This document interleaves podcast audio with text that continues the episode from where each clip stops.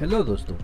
मेरा नाम है दीपक डोडावनी और आप सुन रहे हो मेरा financial podcast market updates with stocks Baazigar तो दोस्तों, आज जो मार्केट में एक खुलते ही एक गिरावट आई थी, वो मार्केट बंद होते होते पूरी रिकवर हुई है।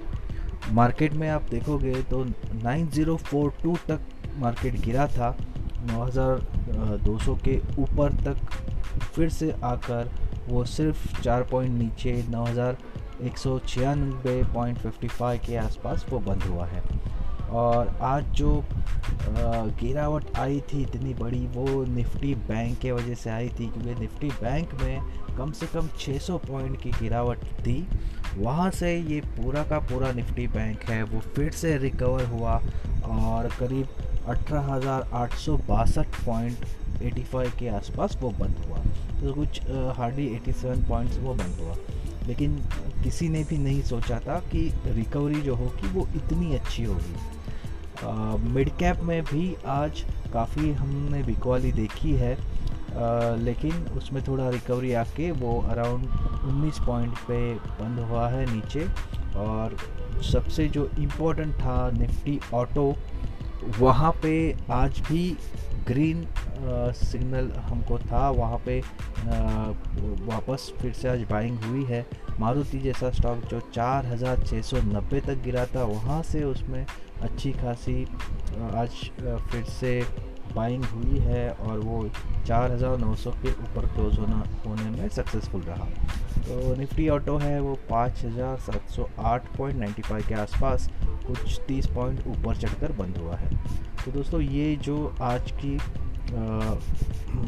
रेंज थी, वो 9050 से लेके 9250 तक थी।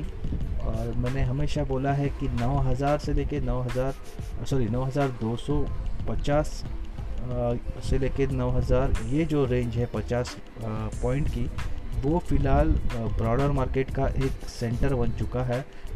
उसके नीचे हम 200-300 पॉइंट जाते हैं और उसके ऊपर हम 200-300 पॉइंट जाते हैं। तो जो एक बड़ी रेंज है वो 9000 से 9500 तक की है। तो जब भी हमको मार्केट 9250 9275 के ऊपर जाते हुए दिखेगा तो वहाँ पे 9450 9500 तक का हम वहाँ पे टारगेट पकड़ के चल सकते हैं। और जब भी मार्केट 9180 के नीचे गिरता है तो हम 9050 9000 तक के हमको टारगेट मिल जाता है। तो इसी रेंज पे बहुत टाइम से मार्केट चल रहा है, और अगर आप फ्यूचर एंड ऑप्शंस में भी आप अगर देखो तो यही रेंज है जहाँ पे मैक्सिमम ओपन इंटरेस्ट बने हुए हैं। तो आज हम बात करेंगे, थोड़े गेनर्स को देख लेंगे एक बार और लूज़र्स को भी देख लेंगे। वेदांता 89.50 तक पहुँचा है। ये मेटल सेक्टर का ऐसा स्टॉक है जिसमें काफ़ी बिजनेसेस आते हैं और आज स्टरलाइट टेक का जो रिज़ल्ट था जो बेसिक रिज़ल्ट अच्छा आया है, उसके वजह से वेदांता चला है। करीब 12 परसेंट का वो चला है और अभी भी उसमें स्टीम है। 104 105 के उसमें टारगेट अभी भी दिख रहे हैं। एनटीपीसी जैसा स्टॉक जो कि बहुत ही लेगार्ड माना जाता है और जिस पर डेट बहुत ज़्यादा है, वो आज पाँच परसेंट ऊपर था 91.80 पे क्लोज़ हुआ है।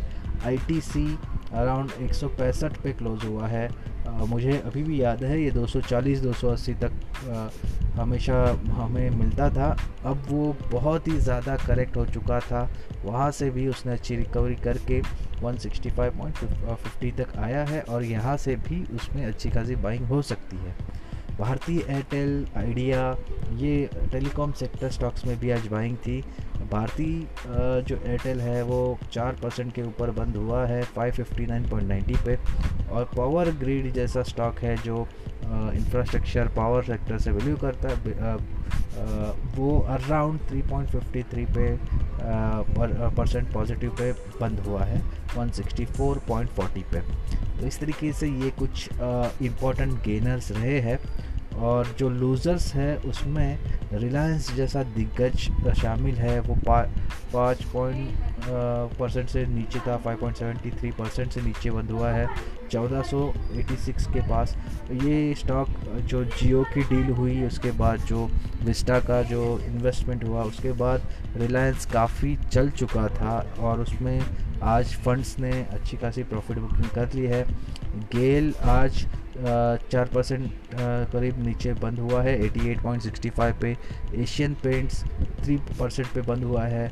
क्या हुआ है? नॉर्मली मई महीना जो रहता था, वो पेंट्स सेक्टर के लिए बहुत इंपॉर्टेंट रहता था। सबसे बिज़नेस ज़्यादा उसका मई महीने में ही आता था। लेकिन लॉकडाउन की वजह से लोग घर को पेंट नहीं करा रहे, इसलिए आप देखोगे तो पेंट सेक्टर में काफ़ी बिकवाली हो रही है। सिप्ला आज 2.65 परसेंट पे क्लोज डाउन क्लोज हुआ है 570.50 पे।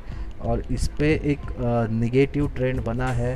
हो सकता है कि यहाँ से ये आठ से 10 परसेंट और यहाँ पे करेक्शन आ जाए क्योंकि जो फार्मा सेक्टर है, उसमें जो अच्छी चाल आई थी, उसमें अभी मई महीने के शुरुआत से ही प्रॉफिट बुकिंग शुरू है। कोटक महिंद्रा बैंक लगभग तीन परसेंट नीचे बंद हुआ है।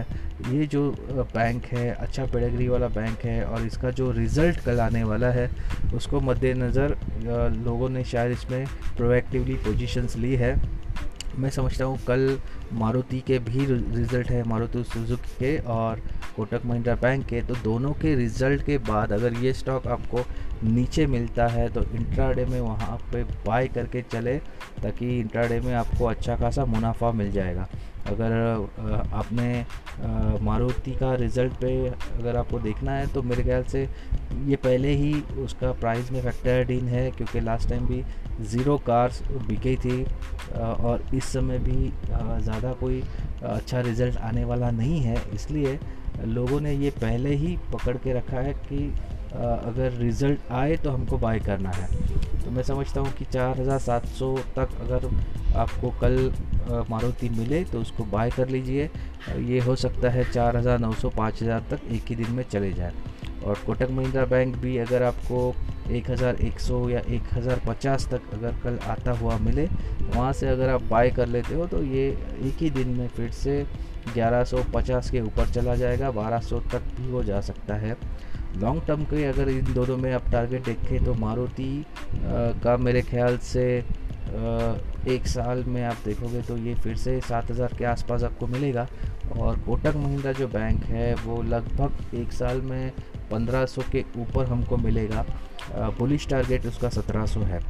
तो दोस्तों, ये था आज का मार्केट अपडेट्स कल आपको देखना है सुबह की क्या मार्केट कहाँ पे खुलते हैं? क्योंकि आज रात को आठ बजे मोदी जी का भाषण है तो उसके ऊपर मार्केट कल रिएक्ट करेगा। आ, अगर लॉकडाउन और बढ़ रहा है तो ये न्यूज़ डाइजेस्टेड है तो उस हिसाब से मार्केट ऊपर ही जाएगा। लेकिन अगर कोई सरप्राइज़ कल आ, आज का न्यूज़ में अगर मिलती है हमको तो हो सकता है कल कल एक स्टीप करेक्शन आ जाए तो कल आज का जो न्यूज़ है, उसको आप ज़रूर देखिए कि आठ बजे क्या अनाउंस होता है।